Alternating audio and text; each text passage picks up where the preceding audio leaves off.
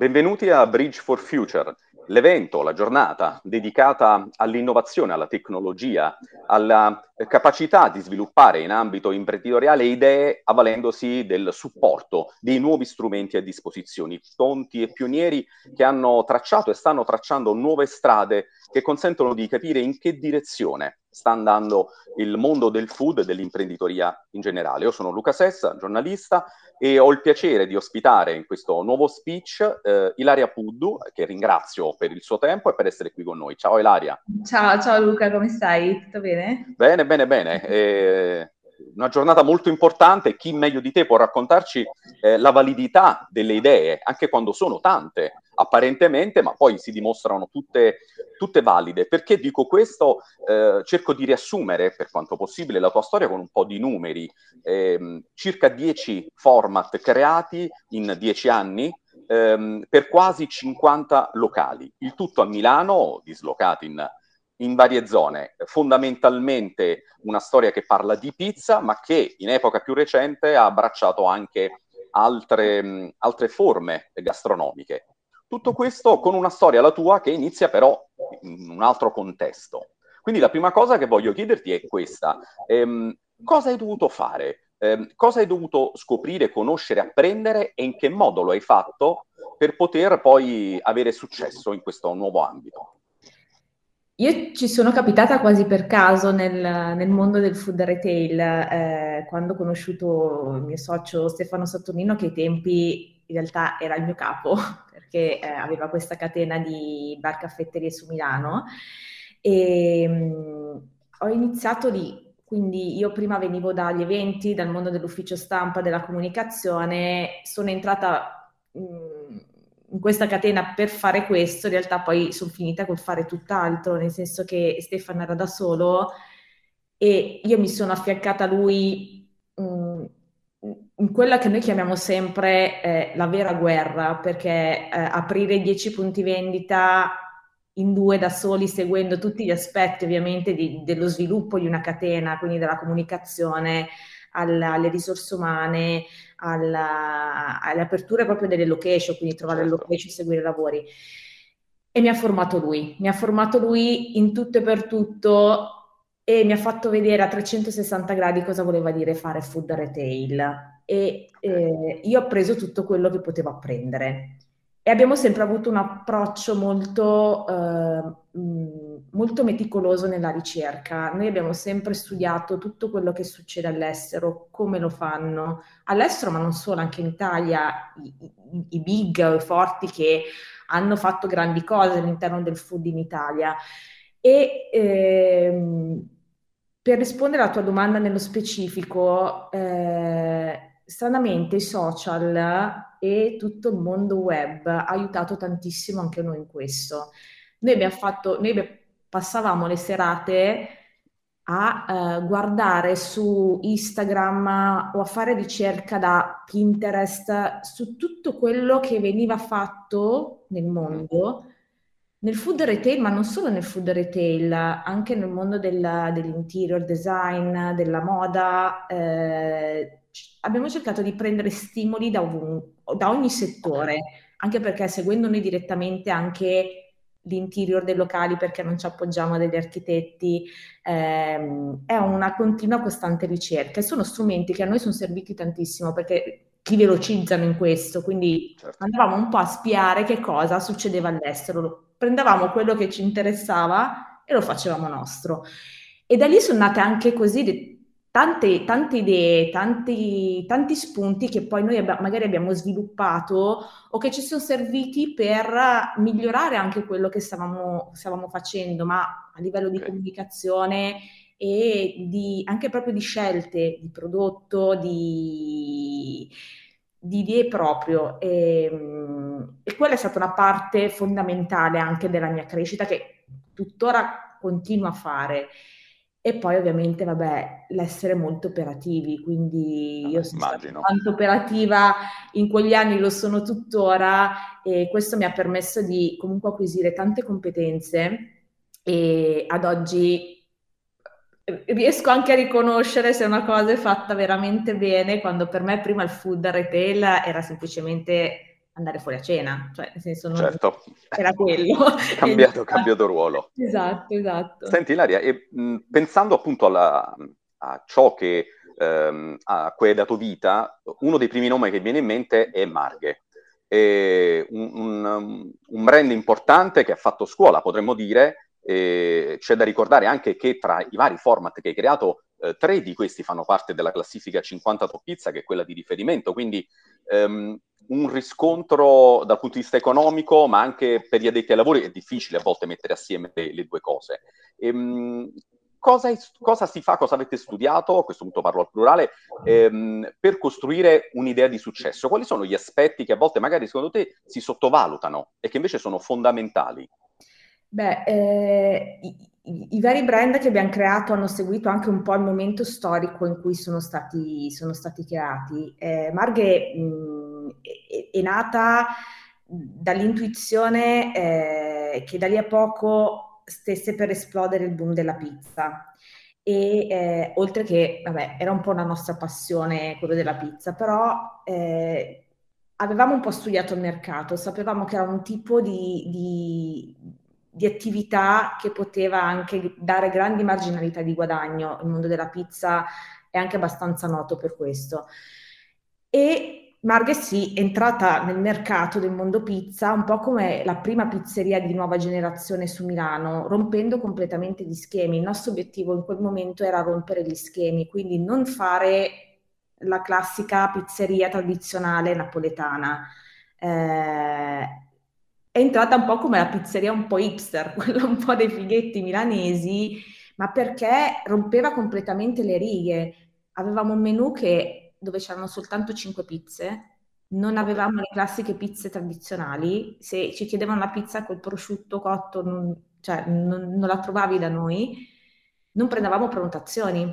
Questa cosa all'inizio ha scombussolato un po', un po i, milanesi. Lo immagino in realtà poi diventa, sono, sono, diventate in realtà eh, un po' le chiavi del, del successo di, di, Marghe che eh, è stata, lì siamo stati bravi anche a livello proprio di comunicazione, nel senso che puntavamo una comunicazione tanto sul prodotto e siamo stati tra i primi a Milano anche a scoprire tutto quello che era il mondo dell'influencer e dei food blogger.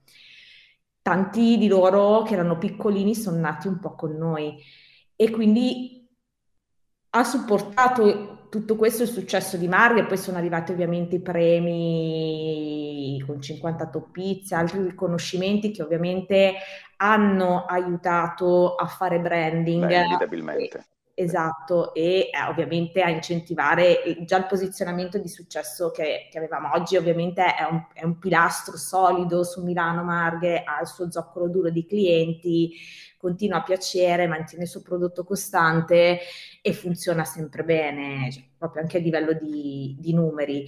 E eh, lì, lì ho iniziato a intuire quanto fosse importante tutto quel mondo social che poi in realtà ci è servito successivamente con i brand che poi sono, sono arrivati dopo.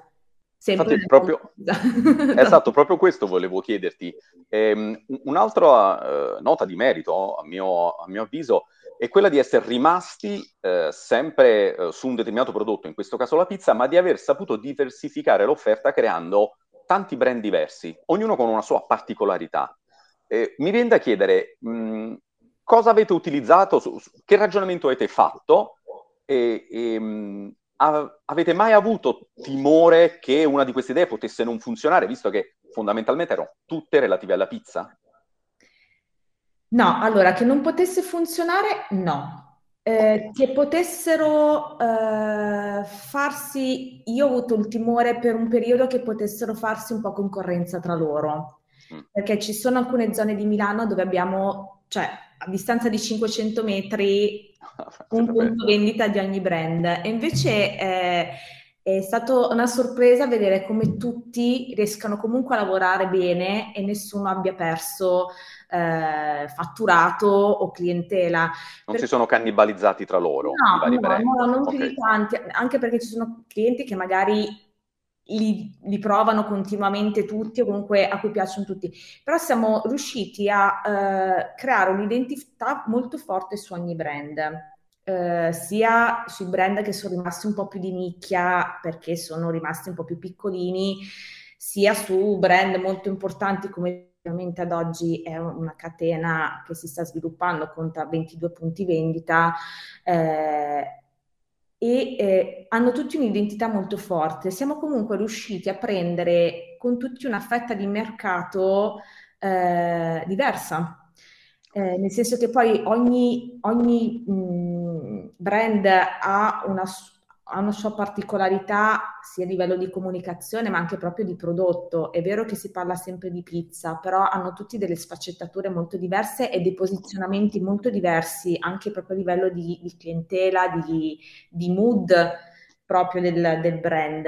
Eh, l'ultimo brand nato che Crocca è stato creato perché eh, sapevamo che c'era richiesta eh, sulla città di una pizza che in pochi eh, fanno e che andava tantissimo negli anni 70-80, che era la, la pizza bassa e croccante. E lì siamo riusciti a prendere tutta una fetta di mercato che magari non amava tanto la pizza in stile partenopeo napoletano e, e questo è sempre stato un po' il nostro obiettivo, prendere tutti. Senti, e poi eh, in che momento è venuta la diversificazione? Nel senso, eh, c'è poi stato un passaggio ad altri format eh, relativi alla pasticceria, c'è stato anche eh, un progetto che univa, pizza, che unisce pizza e cocktail. Eh, che tipo di, di, idee vi siete fatti? Perché poi avete scelto di fare questo passo? Ma un po' per, per passione personale, nel senso che gli ultimi progetti sono nati inizialmente per piacere, nel senso che okay la pasticceria Gelsomina è, è, nata perché in parte avevamo acquisito il laboratorio eh, che, era in, eh, che, era di proprietà di, di Panini Durini e, mm, prima della vendita di Panini Durini e abbiamo detto va bene cosa ci facciamo? Avevamo un po' il nostro sogno che era quello di aprire un posto che fosse un, un, un posto per me piacevole dove stare in primis e, e anche lì era un po' che studiavamo le pasticcerie, soprattutto all'estero. Abbiamo girato un po' anche in Europa per capire cosa si faceva adesso. Ho detto, vabbè, perché non facciamo una pasticceria che non sia la classica pasticceria italiana ispirata al sud Italia, però che sia contemporanea. E vabbè, Gelsomino è stato per me il successo mediatico e social più potente di tutti perché lì è la dimostrazione di cosa vuol dire far funzionare un brand senza un nome dietro, quindi senza un pasticcere famoso dietro, eh, senza investimenti pubblicitari, eh, tutto esclusivamente di passaparola, di prodotto e di social. In modo spontaneo potremmo dire. Sì, in modo spontaneo e è stata veramente una, una, una, un, bel, un bel esercizio Gelsomina perché ti fa capire che quando c'è l'idea giusta e azzecchi tutto, dal dettaglio all'interior, hai capito perfettamente dove vuoi andare e certo. cosa stai puntando, funziona anche senza tutto quello che può essere il supporto anche economico per spingere una, un brand. Mm. In chiusura, Ilaria, volevo chiederti due cose. La prima, una mia curiosità personale, chi si occupa del naming? Perché sono tutti nomi eh, cioè, che hanno successo, poi no, che piacciono subito. Quindi che lavoro c'è dietro questo? Non dirmi che ti svegli la mattina e dici, ah, Gelsomina. No, no, no, no, okay. no, no, solitamente è, un po' un mix di lavoro. Tanti nomi li ha, li ha azzeccati, sono idee di Stefano e, okay. e li ha azzeccati lui, tante, e spesso sono, cioè, ci mettiamo lì, io faccio una ricerca passo le giornate intere a vedere se i nomi che io propongo, che voglio Ci proporre, sono. Sono. già registrati o meno, certo, certo. non è una perdita di tempo assurda, e poi andiamo a scremare finché non si arriva, non si arriva a quello che ci, ci fa innamorare, sì. Senti, invece proprio rapidissimamente l'ultima cosa, ho letto in una tua intervista questa eh, dichiarazione che mi ha colpito molto. Um, per imporsi a Milano servono idee che funzionino quali sono le caratteristiche, questo è un regalo che facciamo a chi ci sta ascoltando, eh, di un'idea che funziona? Secondo te cosa serve? Serve essere sicuramente eh, un po' lungimiranti, quindi capire un po' che cosa può funzionare da qua ai prossimi anni, cosa manca, Eh, noi in realtà abbiamo sempre puntato su format che non siano troppo modaioli o troppo di moda, nel senso che c'è balenata per, per un periodo anche di fare qualcosa, ad esempio sul poke, tanti brand stanno funzionando tantissimo, però per noi sono troppo eh, mh, idee che funzionano tantissimo, ma poi eh, sono prodotti che possono dopo un po' passare di moda o un po' stufare ehm, avere sicuramente quel tipo di intuizione, quindi capire cosa, cosa c'è bisogno, qual è la richiesta, di che cosa ha bisogno la città sicuramente e poi in realtà l'idea è pensarla a 360 gradi, nel senso fare, che... fare in modo che possa durare nel tempo